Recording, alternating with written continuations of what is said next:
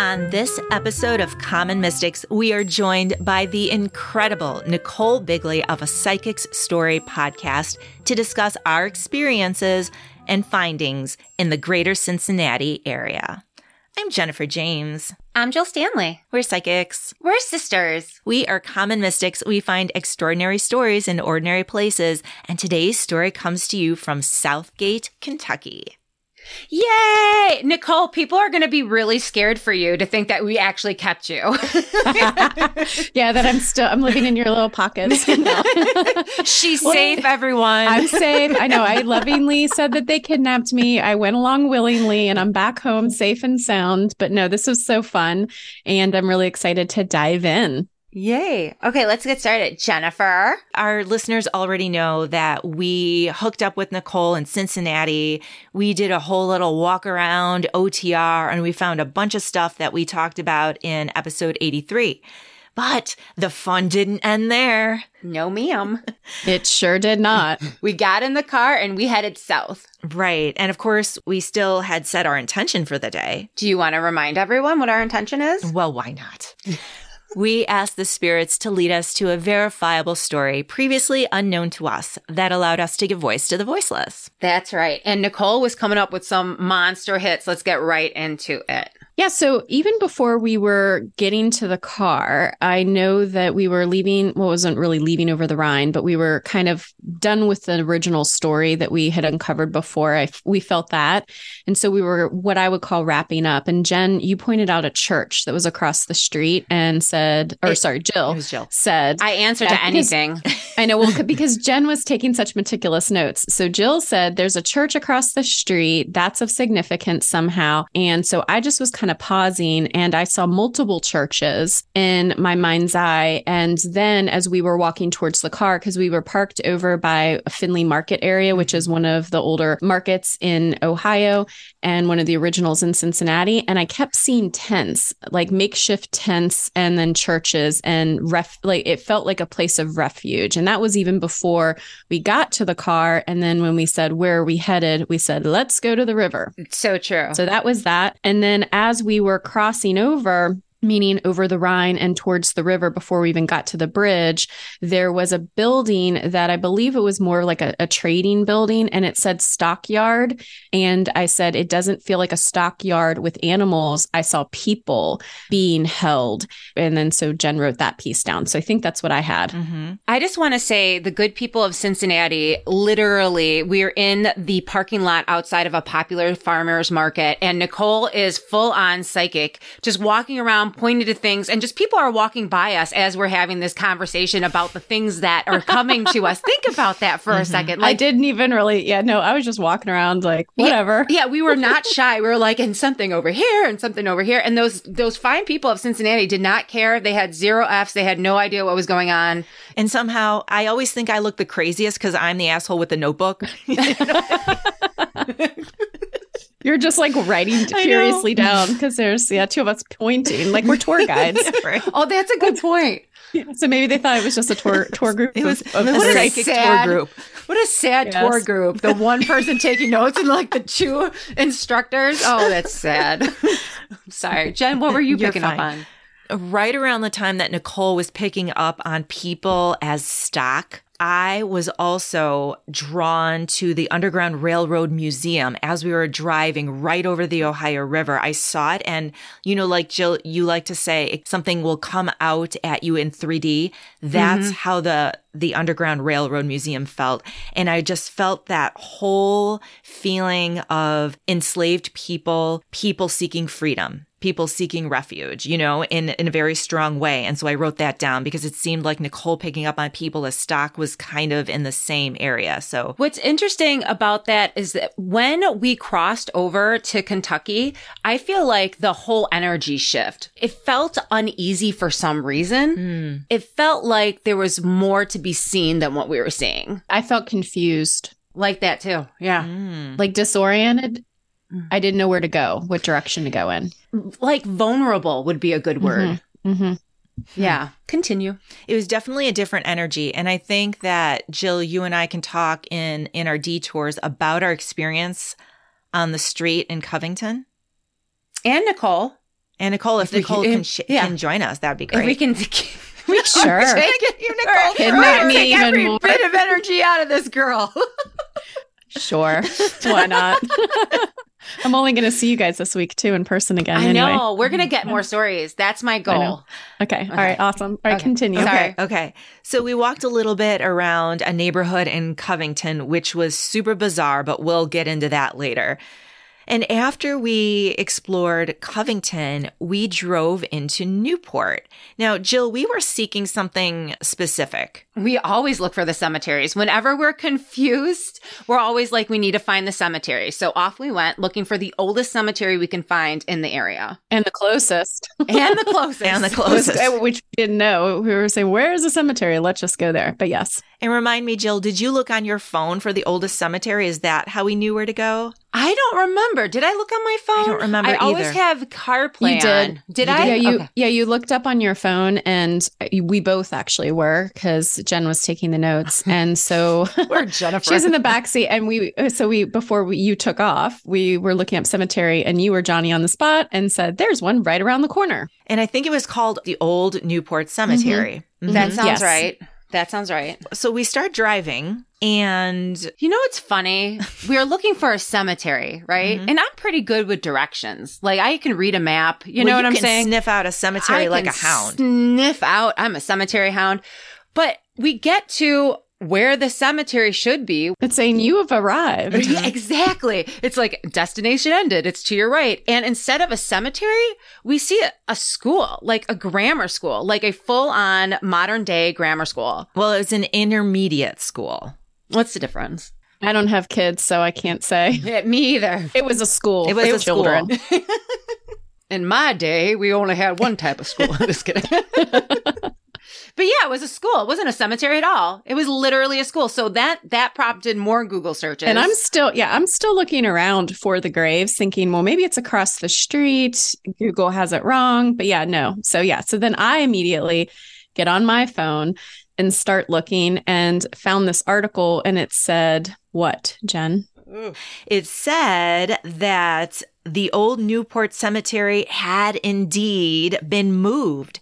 It had been there at the location of where the school is now and had been moved. Yeah. And so as we were walking around the grounds, again, Nichole, you are so bold. I, I wasn't going to try to get into the grounds, but um, we, you know, we As found Jennifer was telling me not to try to break in, Nichole's like, "Hey, look, this is open," and we're like, "All right." Yeah. Well, first of all, in all fairness, if when we parked, we parked in the parking lot, Mhm. which was empty, and the parking lot was open, and we could have walked around through the parking lot to the playground. True. Okay, but we went to the front, so it was open. There was, was no breaking open. and It entering. I did not break any. I didn't break any laws. She didn't. Uh, but if really, you did. I would have been on board. if Yeah. you did, I would have so been like, "I guess we're breaking in now."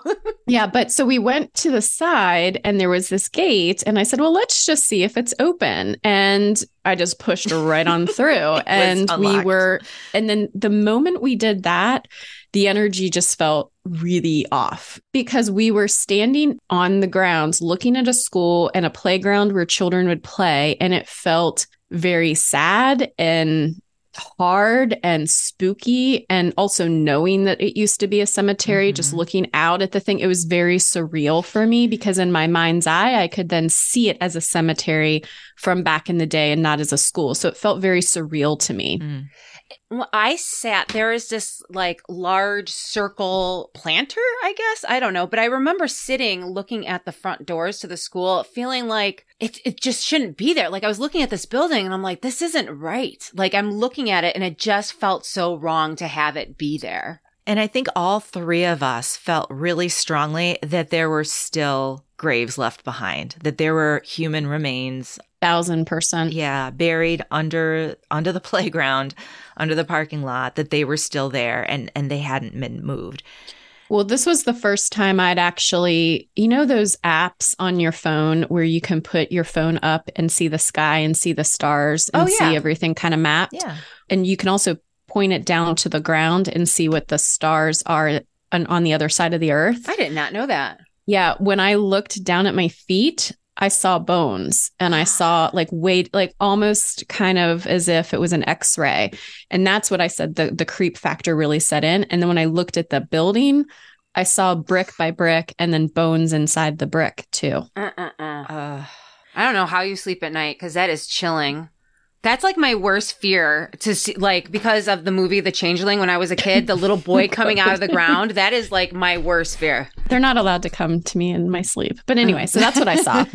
And while we were there, that's when you were describing to me the soldiers. Yeah. So when you were looking, Jill, at this at the building and you were taking a lot of time and just like this is not right. That's what you just kept saying. This is not right. This is not right. Think about the poor children that are there and the kids and they have this energy. It felt very oppressive energy. Mm-hmm. And I think because again, we were all sensing that people hadn't been respected in their graves had just been literally built over. It was a parking lot. Mm-hmm. That I think, if anything, it's not even a building. It's this building and then this parking lot just paved over, mm-hmm. no regard whatsoever. But that said, as we were leaving, because you guys were like, we're done, let's get in the car. I went to turn and right up on the top of the building, I saw a huge line of soldiers. We talked about this a little bit in the last episode just in a row looking down and they all looked really solemn and very serious and then they were just standing there and that was I was like okay they're soldiers here interesting and it, I felt like it was con- the Civil War time mm-hmm. but I wasn't really sure because the uniforms they were not all matching and they didn't look like necessarily the uniforms that I have seen in the history books. Mm. When you were describing that, in my mind's eye, as you were describing it, it felt like like a castle you were describing because you were describing people on top of the mm-hmm. building lining up. So in my mind's eye, I was thinking castle.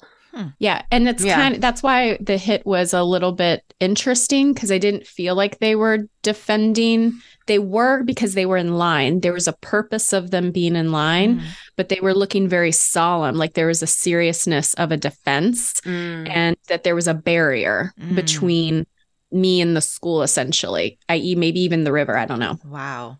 Jeez. So, Jen, what do we know about the old Newport Cemetery? Because that is just, cre- well, now the school. What do we know about the school? Well, that's on top of the on. old Newport Cemetery. While we were there, we actually got our phones out because we could not help it. No one can blame us for that. Like, legit. We learned that the old Newport Cemetery had operated on that location, but not very long, only from 1820 to 1848. That's long enough to leave the bodies there. After that time, many of the early burials were relocated to another cemetery outside of town known as Evergreen Cemetery in Southgate, Kentucky.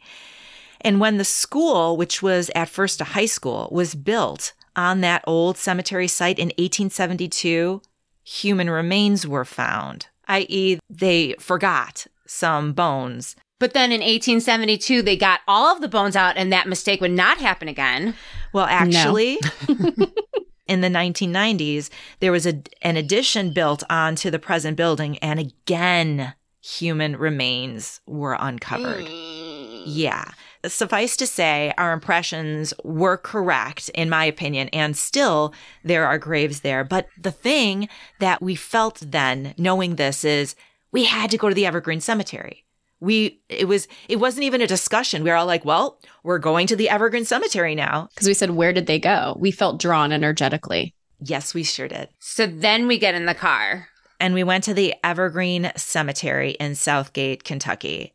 And yeah do you remember what what happened when we first got there Nichole is like, make a left. I remember that. To Jill said wanted, go to the right. I, Jill said go right. And I said, no, left. and I was like, she's a guest. So stupid. and since my kidnappers are very, you know, supportive, they took me to the left. and, and what did we find? This is crazy. First thing, graves, obviously, because we're in a cemetery, but they were Civil War graves from soldiers. And they were all, all lined up all in a row. Lined up row after row. This massive cemetery, too. This wasn't just, you could have gone in different directions, like Jill said, right or left, but also I think there was even a forward kind of path. And we are like, as soon as we got there, where do we go? Which direction? And so it took us right there. Mm-hmm. Yeah, that's crazy. I do want to call one other thing out just real quick Please. is that when we were looking at the Civil War soldiers' uh, gravestones, They also had loved ones. Like some of them, their their the women. Remember, we said that that was really unique. Mm. That the their wives, some of them were also buried alongside them. But that stood out, I think, too, based on what we're going to talk about here. I think that's a good point. So we're standing at these soldiers' graves looking at the Civil War soldiers. While we were standing there, Jen was taking notes and I turned my back to the, the graves and I was looking in the opposite direction and it felt to me like it was a movie set. Literally. Hmm. It's a very pretty, pretty cemetery. And if it wasn't a movie set, I feel like someone from Hollywood should scout that area out. Yeah, I remember beautiful. you saying you felt movie set, you felt Hollywood, and I didn't write that down. That actually didn't get into the notes, but I remember Only because you think I'm dramatic anyway. And she was like, oh, she's feeling Hollywood. Oh, are you again? But then before we left Evergreen, Jill, you hit on something else that ended up being really pivotal. Poor people's unmarked graves. So like a potter's field, pauper's field. Is that right? Right. And mm-hmm. and so at that point we were done with our adventure for the day. But going into the research, there were some questions that I know I was driven by and some of them were who were the soldiers that Nichole was seeing and why did they come to Nichole when we were at the old Newport Cemetery location, which is now the school? And why did they lead us to Evergreen Cemetery? So I did some research on Evergreen Cemetery. I started there. You're like a detective. What'd you find? I found that Evergreen Cemetery, located in Southgate, Kentucky, is actually the largest cemetery in Campbell County. Mm. And actually, Evergreen is known to keep meticulous records of the people buried there. In fact, the very first man buried there was, well, the first person buried at Evergreen was a man named John M. Howe. And he was buried at the quote, new Evergreen Cemetery in 1849 after the old Newport Cemetery closed, right? So his was the very first new grave buried there. Other early plots had been moved from that older cemetery in Newport to Evergreen. Not only is this a cemetery that has meticulous notes, but it also had like a walking tour, if I'm correct. That you can walk to different locations around the cemetery and there would be historical markers explaining whose grave you're looking at. Mm-hmm. Yeah, it was after we were ready to leave. We are like, let's get out of here because it had just been a lot. But we noticed, yes, exactly that. Right. And that's because there are a lot of very notable people that are buried in that cemetery. Like who? David Leach, who developed the first settlement in Campbell County along the Licking River at The Licking River. My goodness. That's what it says. What are they Okay. doing down there in Kentucky? You have Big Bone Lick, the Licking River. Jesus. Yeah, I wasn't born in Kentucky. I was born in Ohio. So, you know. James Taylor and his wife were the founders of Newport. They are both buried there, as well as many influential business people and culturally important people from Northern Kentucky are also buried there. And so, yes, Evergreen has very meticulous records, and there are a lot of famous people, famous and important people that are buried at Evergreen. Okay. But Evergreen's also famous for another reason, Jill. Why? Are you sitting down? Yes. Remember when you were talking about sensing a movie scene? yeah, it's it's a pretty cemetery. Do you remember the movie Rain Man with Tom Cruise, 1988? And want to watch Wapner. Exactly. Parts of Rain Man, there's a scene in Rain Man that was filmed at Evergreen. That's crazy. It literally was a movie set. I'm trying to. I love that movie. Do you know that movie, Nichole? Of course. Yeah. Mhm. It's amazing. I don't remember that scene. Are you impressed with yourself? no, Oh, I'm Lord. confused because I'm trying to trying to think of the scene. But yeah, I'm all right. Well, I'm impressed. I'm impressed. But I'll take it. Perhaps most significantly, there is a very important structure located inside Evergreen Cemetery, and that is known as the Shaler Battery. Okay, so stop a second. Can you describe what a battery is for me? Because I'm thinking Energizer. I'm thinking Bunny. Okay, no, no, not that kind of battery. A battery is an earthwork fortification that's built on a hill. And there were 28 batteries built in northern Kentucky during the Civil War. Located on a hill at the highest point in Evergreen is the Shaler Battery, and it was built to protect Cincinnati from Confederate soldiers during the Civil War. Oh. Uh-huh.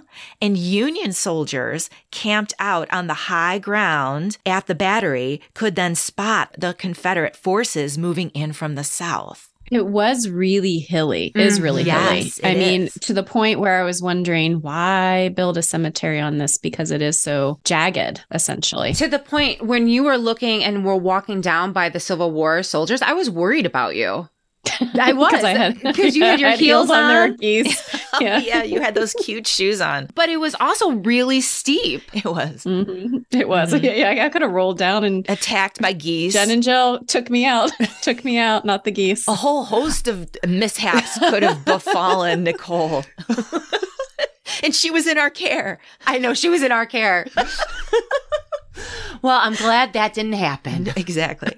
we got her out safe. So the battery was named for Dr. Nathaniel Burger Shaler, who was a prominent physician from Newport whose estate once bordered the cemetery, and he offered his family's hilltop vineyard as a site for the battery. The Shaler family estate would later be purchased by the cemetery, and now the cemetery encompasses the whole thing. If you go to Evergreen, now we we did not explore this, but a portion of the Shaler earthwork still is there, as well as a part of the earthen ramp and some drainage ditches that were dug in 1862. And the rifle pits were filled in to form a road, which is now paved. The rifle pits in my head, it's like a ditch where people are laying Yes. and on like on their Yes. bellies. Right. For safety. Oh, yes. Okay. Yeah. So they would Yeah. dig in and then the, the guns would be higher. like a trench. Yes, Yes. exactly. Mm-hmm. Exactly. Oh my. Yes, isn't that incredible? So much history. But there are more questions. So at this point, I was wondering why were the batteries needed in Northern Kentucky and when exactly were they built? Especially because we had been talking about the fact that Cincinnati was never part of the Civil War in terms of like battles, right? A, a battle. Yeah, exactly. so I did some research. What'd you find? I found this event that's actually called the Defense of Cincinnati, and it occurred during the Civil War. I had never heard of it. Have you? I haven't. Nichole. Nichole, had you? I heard it very briefly in at some point in history class, and with with my family being from here, I knew that Cincinnati had played a significant role in defending itself, but I didn't know the intricacies or the ins and outs of of what happened. Well, let me tell you what I found out. Please do. The defense of Cincinnati occurred during the Kentucky campaign of the American Civil War in September of 1862. When Union forces were defeated at the Battle of Richmond on August 30th, 1862, the route to Ohio was opened up for the Confederate forces, and they looked to move north to flex their power. So they were feeling themselves and they're like, we're headed north. Exactly. So, Mhm. Confederate General Henry Heth was sent north from Lexington, Kentucky to threaten Cincinnati, Ohio, which was then the sixth largest city in the United States. Now, Heth was never planning to attack the city per se, but he was instead told to go there and make like a demonstration. How do you make a demonstration if you're in war? I mean, just hi, I'm here and just show up. That's a good point. I guess that would be scary if the army suddenly showed up. like if I think modern day warfare, I think Mhm. something similar would be like North Korea, like pivoting their missiles. Like, you know what I mean? That's mhm. how it feels like it's like just, I got big guns. Yes, that's how it Okay. feels. It's like a big Mhm. old, f- yeah, I'm here. What? What? like that kind of energy. Scare them. Okay. Maybe they just came to town and like walked up and down the streets and like were rude to people. Do you know what I mean? Like, hey, but they just show their sheer force. I don't know. It just it sounds like not very good strategy and move to just show up and let everybody know how many people you have on your in your army. Mm, but that's who a am good I? point. I'm not. A, I'm not a. I'm not a wartime general. Thank God. What So- I know about Cincinnati, just from our last episode, is that those people do not give a fuck. Like they'll be like, "What true. you want? What? Okay, you're here, so are we. Let's do this." Like that's how that seems to me. in Cincinnati, they found out that basically the Confederate army is coming. And so the mayor ordered all the businesses closed. Mm. And the Union general, General Lew Wallace, declared martial law, which is basically a temporary rule in times of war. So now all of like the laws of the land, you can forget about it. Like all your civil liberties and everything, that's all on hold because the army's coming and now the general's in charge. It's martial law, which is why we have our guns. Mhm. Right, exactly. I was thinking so we can drink on Sunday. That's where my mind went. And you- You guys- he shut all down all the businesses, including the bars, Jill. He wouldn't. So the riots wouldn't happen again. So not only that, the military seized 16 steamboats and armed them on the Ohio River. And the cin- hmm. the citizens of Cincinnati, Covington, and Newport, Kentucky organized to take part in the defense of Cincinnati. Okay? So shit's happening now. Yeah, because if they're coming from the south up north and they're going to hit and they're going through Lexington and they hit Covington and, and Newport, they essentially is an extension of Cincinnati. Mhm. And they're like, we don't want you to blow through our towns in order to try and get to Cincinnati because we are an extension of that. So they're protecting their land as well. Exactly. I can see that. Hang in there, guys. We'll be right back. Hi, everyone. We are so excited to unveil the first book in our series entitled Common Mystics Present Ghost on the Road, Volume 1 Murders and Mysterious Deaths. It's everything you love about common mystics and more. It's a retelling of 10 of our favorite stories from our pod with exciting extras. Extras like souvenirs, what we took away from the experience, and what to know if you go if you decide to travel in our footsteps. Pre order the Kindle edition now. All other formats of the book will be available for purchase at Amazon.com on July 1st, 2023. Thanks, guys. Now back to the show. And so that's when fortifications, namely 28 batteries, were built far enough away from Cincinnati that if the Confederates got to the batteries, they couldn't reach Cincinnati with their guns and they couldn't shell the city. So the batteries were defended by 25,000 Union Army soldiers and 45,000 local militia volunteers and 15,000 squirrel hunters. That's in- Hell yeah. in quotes, squirrel hunters. I That is a That's a lot. A lot. that makes me so happy. That's so cute. What's a squirrel hunter? Someone who's hunting squirrels. Well, they were untrained volunteers who basically didn't have like good equipment. They just used their squirrel That's hunting guns. rude. Well, they're still that's helping. rude to well, that's rude to squirrel hunters because they're saying that squirrel hunting isn't like a real hunting thing. Okay. It's rude. it's not. They can be wily. Or squirrels. That's a lot of people. That's a lot of people who helped organize this defense of Cincinnati. So, Confederate General Heth and his men marched from Lexington, Kentucky on the Lexington Turnpike, which is Route 25 today. General Heth and his men arrived south of Covington on September 6th. But they found all the defenses and all the fortifications and pretty much said this attack is pointless. There's there's no reason to even try to get to Cincinnati. There's it's just too much trouble with all of these fortifications. attack. I thought he was going to make a demonstration. Well, it was it was just pointless to even try to get past it.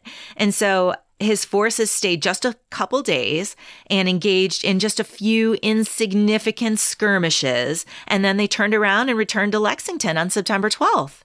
And you know, this is the second time I'm hearing that Cincinnati showed up, was all like, "What? What?" And then they're like, "No, never mind, I'm leaving." The, it, from last week's story and now this story. Yeah, true. hmm So I still had more questions at this point. What questions did you have? Well, I wanted to know who built the batteries that saved Cincinnati from the Confederates. Who did? You're not going to believe this. Maybe you are. I bet you I will. I'm reading it. Have you ever heard of the Black Brigade? no. I have not. Neither had I. The Black Brigade of Cincinnati was a group of free African Americans organized in 1862 to participate in the defense of Cincinnati. So 706 members of the Black Brigade built fortifications in Kentucky to protect Cincinnati. They had no weapons and only had a few cavalry scouts between them and the Confederate troops. Because if you think about it, the people who are building these fortifications, they're out in enemy territory. That's a good point. Mhm, Mhm. And so, how long, and you may not know this, but how long from when they got word that, hey, somebody's coming up? Because again, they're walking, Yeah. you know, from Lexington up. You, so, how long did they have to like scramble and to build this? Because the Wow. army decided to come on August 30th. So it was the 1st of mm-hmm. September that word that they, they started marching north and that the North got word that they were coming. So we're talking days. And he arrived on the 6th, if you remember. Mhm. Mm-hmm. Mhm. Wow. Yeah. Yeah. So and they this built is a quick turnaround. 28, Huh? 28 different batteries, 28 Yes, different 28 locations. batteries on the south In side of the Ohio days. River opposite Cincinnati to defend Oh Cincinnati. God. So, what you need to know though is that you know, in my mind, it's it's so simple. And every I get caught in this thinking that Ohio is free, you know, black people are are happy there. Black people are free and south of the river there's slavery, black people are sad. You know what I mean? Like that's it's Yeah. so simple in my brain and it's not so simple in real life. in all fairness, it was taught to us very simple, very black and white. Right. So this work, we're learning a lot about the gray areas in American history. Exactly. And so Cincinnati being in mm-hmm. Ohio, a free state, it was a little surprising to me at first that race relations in Cincinnati at the time were incredibly volatile. So being right across the river from Kentucky, some people in Ohio were aggressively barring black people from migrating to the state. The intensity of those sentiments rose to the point of destruction of property, killing, and mob violence against Black people since about the 1830s. So much so that American abolitionist and speaker Peter H. Clark stated about Cincinnati, quote, Nowhere has the prejudice against colored people been more cruelly manifested than here. Wow. Just because it was a North and it was a free state Mm-hmm. wasn't free, which which is also why I felt stockyard and people as stock and still looked at as a commodity. Mm. Exactly. Again, what's triggering me from this statement is that the people of Cincinnati once again have zero fucks to give. They're they are rioting, they are being aggressive with violence to use their strength and numbers to prevent what they don't want to happen. Mm-hmm. W- The other interesting thing that I found through my research is that some of the biggest antagonists towards this racial aggression towards the, the black free people in Cincinnati were the Irish because the Irish had, had moved into Cincinnati. And when the free, the free black people were coming over the river, they were taking the jobs from the Irish. And also what's sick about that whole thing is is that the black people that were coming in and having those jobs wasn't because they were getting equal pay. They're probably like getting next to nothing. And Right. that's what Mm. the conflict was. Can it's like can you imagine like going through the underground railroad and making it over or through the Ohio River to be like I'm safe just to have some asshole be like uh-uh. uh-uh. That would suck. Sorry. Yeah. Continue. Yeah. And there were like straight up race riots where they would go into the black neighborhoods and pull people out of their houses and just really just terrorize, terrorize entire neighborhoods just to just to flex and put them in their place. Anyway, so fast forward August 1862. The imminent threat of a Confederate attack is upon the city of Cincinnati. And black Cincinnatians met to organize a home guard and offer their services to defend the Union cause in defense of the city. Aw. Now, hearing that they were meeting to discuss providing service during the war, many people tried to shut down the meeting and intimidate them. For helping, for wanting to help. Yes, yes, they were told it's a white man's war. We don't need your help. Stop organizing. Well, heck yeah, because they want to they want to solidify their freedom, what little freedom they have at that moment in time. They're, they're it's their fight too. Of course. By September 1st, 1862, Cincinnati was bracing itself from an attack from the South, and the Union Army regiments from Ohio, Indiana, and other northern states were ordered to the Cincinnati area to defend it from the advancing Confederate Army. General Wallace, who had placed the city under martial law, assumed command of the city, and the mayor asked for all the men to assist in the defense of the city. And the police force was placed under Wallace's command to act as kind of a provost guard or in other words, military police or marshals, right? So now mm-hmm. the police are under order. Now you work for the military, you know, organize this defense. So what did they do? On September 2nd, 1862, the Cincinnati police roughly and abruptly rounded up black male residents at gunpoint without a plan, without any explanation. They arrested all the black men they could find from the streets, from their workplaces, from their homes. These people were given no explanation whatsoever about where they were going or why they were being rounded up. They were put in a mule pen on Plum Street. Jesus. They were taken then across the river and forced into a camp without the opportunity to prepare for camp life. A lot of them were afraid that they were being taken to Kentucky to become enslaved. They had no idea what was happening. Especially after they said, I want to help. And then they were told no. And then they're rounded up by gunpoint and put in a camp. Right. About 400 men, 400 men were taken to camps and were held there for two days where they worked continuously for 36 hours without sleep and received half rations of food. You said that they worked continuously for 36 hours without sleep. So, but what were they working on? They were forced to work as camp cooks, as laundrymen for the Union troops, and as servants. Okay. Now, General Wallace, remember the guy in charge? The Union Mhm. general? Martial law. Yeah, Mhm. got it. He finds out about this mistreatment and he's immediately alarmed. He Oh, is pissed that it happened. Yes. He Yes, yes, puts and a man named Colonel Dixon in charge. And Colonel Dixon let the seized men return home. He's like, everybody's free, go back home. And he announced that there's going to be a new call for volunteers, for black volunteers. Right now, just go home to your families, regroup. What an emotional roller coaster I'm on right now. So Dixon says, we're going to do a call for all black volunteer men who want to help this cause. Okay. In the meantime, all the police, they were fired for their military duty. Oh, wow. Action was actually taken. Mm-hmm. Yeah. And, and then the police promised not to arrest any more black men except for criminal activity. Whatever. And so then the black men who managed not to be arrested by the police, they had escaped to the country and were being hidden secretly so that they wouldn't be rounded up. Now they came back home. Oh my God. At 5 a.m. on September 5th, the call goes out for volunteers.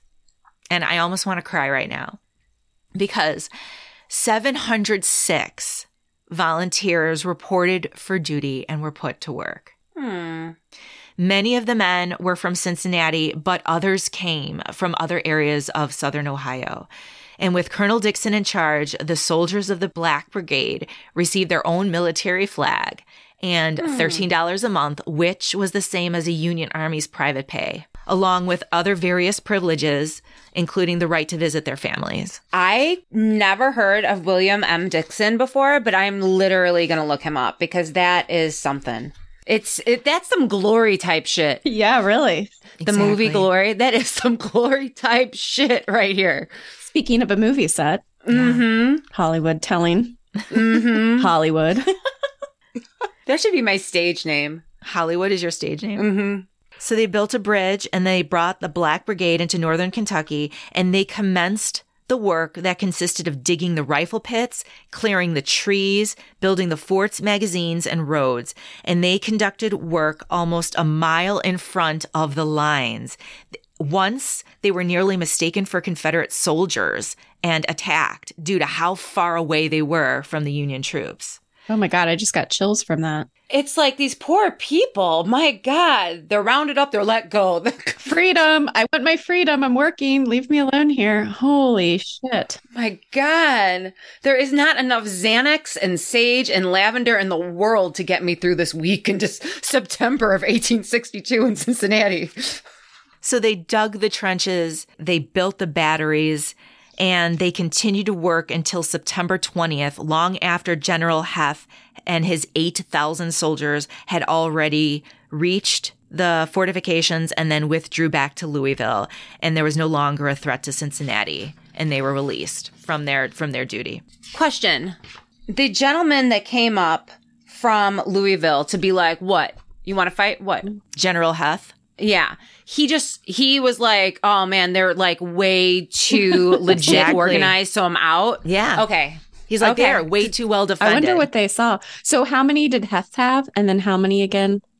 8,000. And they, they saw, yeah, they saw the batteries, but that was defended by the 25,000 Union Army soldiers, 45,000 Yes. local militia volunteers, Yes. and the 15,000 squirrel hunters.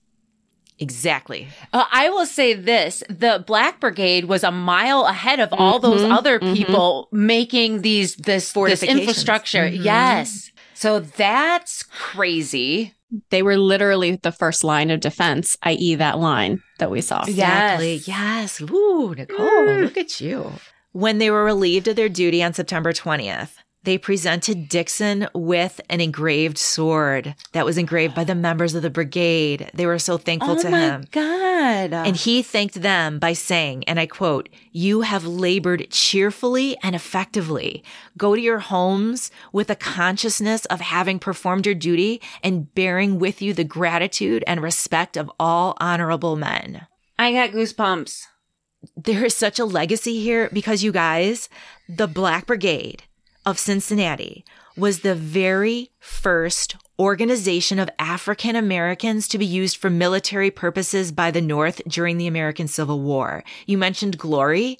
That was the Massachusetts 54th. That came after this Wow. I don't even know how you know that. because I did the How is research. that in your brain? because I did the research. She's a teacher and she did a re- the research. She's That's a good. good point. Good point. That's amazing. I- it is. I didn't read the outline down here. I do. Now I get it. You get it? Uh huh. In 2012, 2012, finally, a resolution was passed within the U.S. Senate recognizing the members of the Cincinnati Black Brigade as veterans. You just said 2012. 2012, because here's the thing. This first group of men, they were never given weapons. They were never meant to fight. And so the question of are they veterans or not was something that people discussed and probably argued about for over a hundred years. Oh my God. Yeah. And so finally they were designated as veterans in 2012. So it happened late, but at least it happened, thankfully. At least it happened. So after all this, I still had another question. What the heck was the connection to all of this? hmm Yes. What's the connection between the Black Brigade and Evergreen Cemetery? Here's the thing in times of war, people don't always stop and write things down, you know, like who's working where, right? They don't have a Jennifer like we did. And also, like we know from the Cincinnati riots, that shit was burned to the ground. Good point. But personally, psychically, I believe that the Black Brigade built the Shaler Battery located in Evergreen Cemetery. hmm Nichole, intuitively, do you feel as if the Shaler battery was fabricated by the Black Brigade?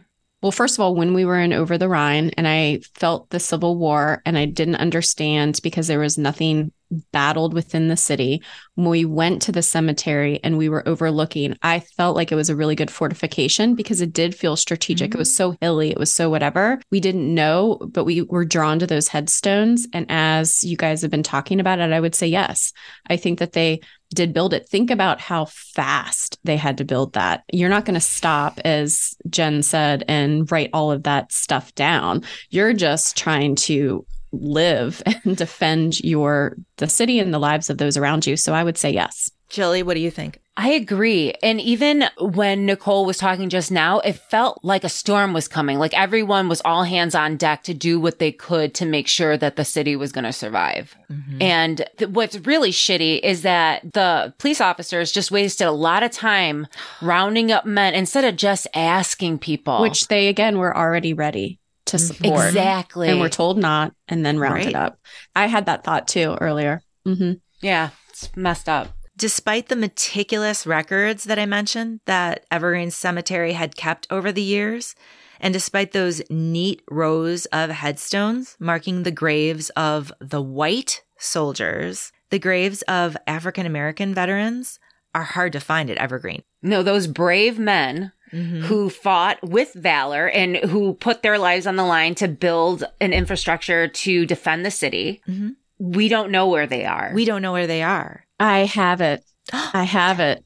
The very first photo I took when we got to the cemetery was of a man. I sent this to you guys named William Horsfall, who ran away from home and became a drummer in the Civil War. He hitched a ride on the steamship Annie Laurie, which was docked in Newport. When he was just 15, he received the Medal of Honor for saving the life of a high ranking Union officer at the Siege of Corinth. He served in the Army until March of 1866 and lived the rest of his life in Newport.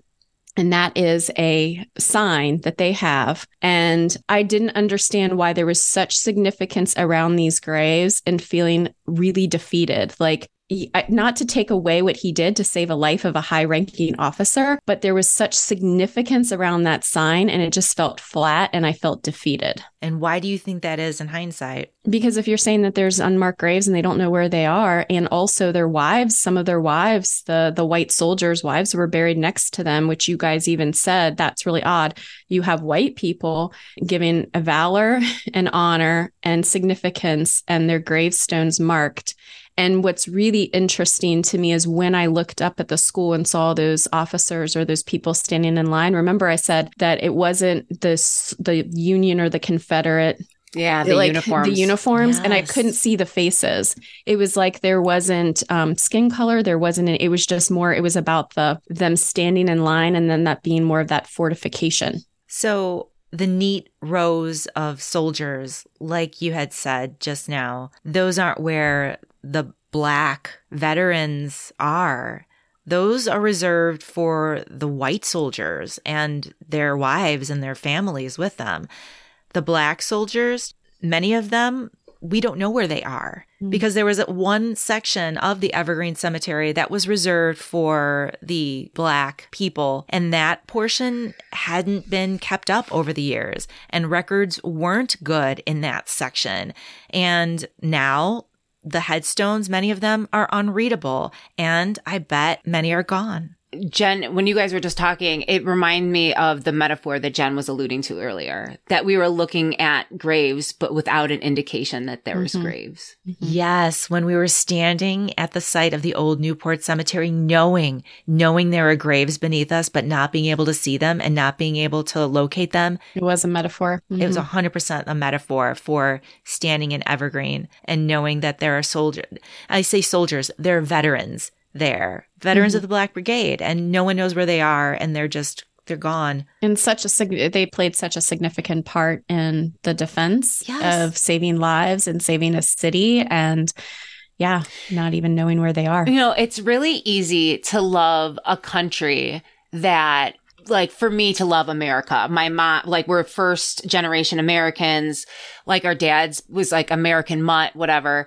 But it takes a special kind of love for a country and a special kind of person to have the bravery to, to stand in a line to defend a country That that, treats you like essentially, shit. yeah, uh, that enslaves your ass, that doesn't see the majority of the people around you don't see your humanity. So much so that earlier that week, your ass was rounded up, right?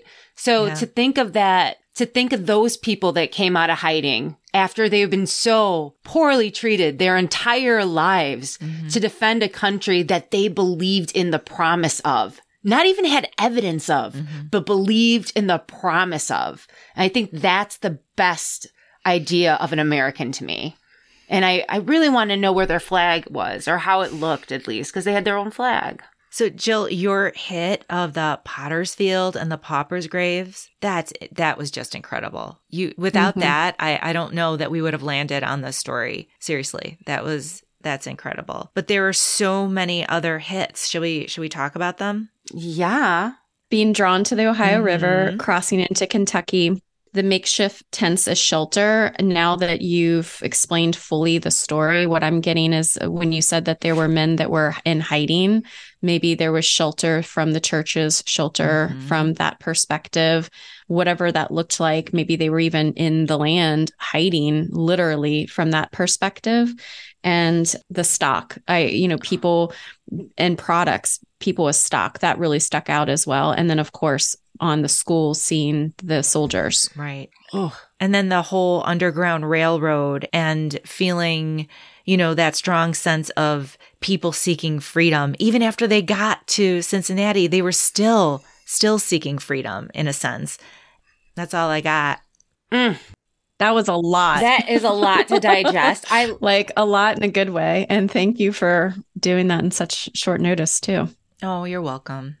When I think of this story, there's so many things that stick out for me. I want to know more about General Dixon because I think he's an amazing man. I love his quotes that you have labored cheerfully and effectively to go to your homes with the consciousness of having performed your duty and bearing with you the gratitude and respect of all honorable men. Mm-hmm. That sh- is just, that should be engraved into something. Truly. Yeah. I love that. And the fact that there was respect given both ways, too. Mhm. That they were honoring him with a sword. And then he said that. He's like, no, the honor is all mine. Ugh. You served bravely. My goodness. And how much pressure for these men knowing that they're the first? Like this has never happened before. We are the first. We can't fuck this up. You know, like that's a lot of pressure.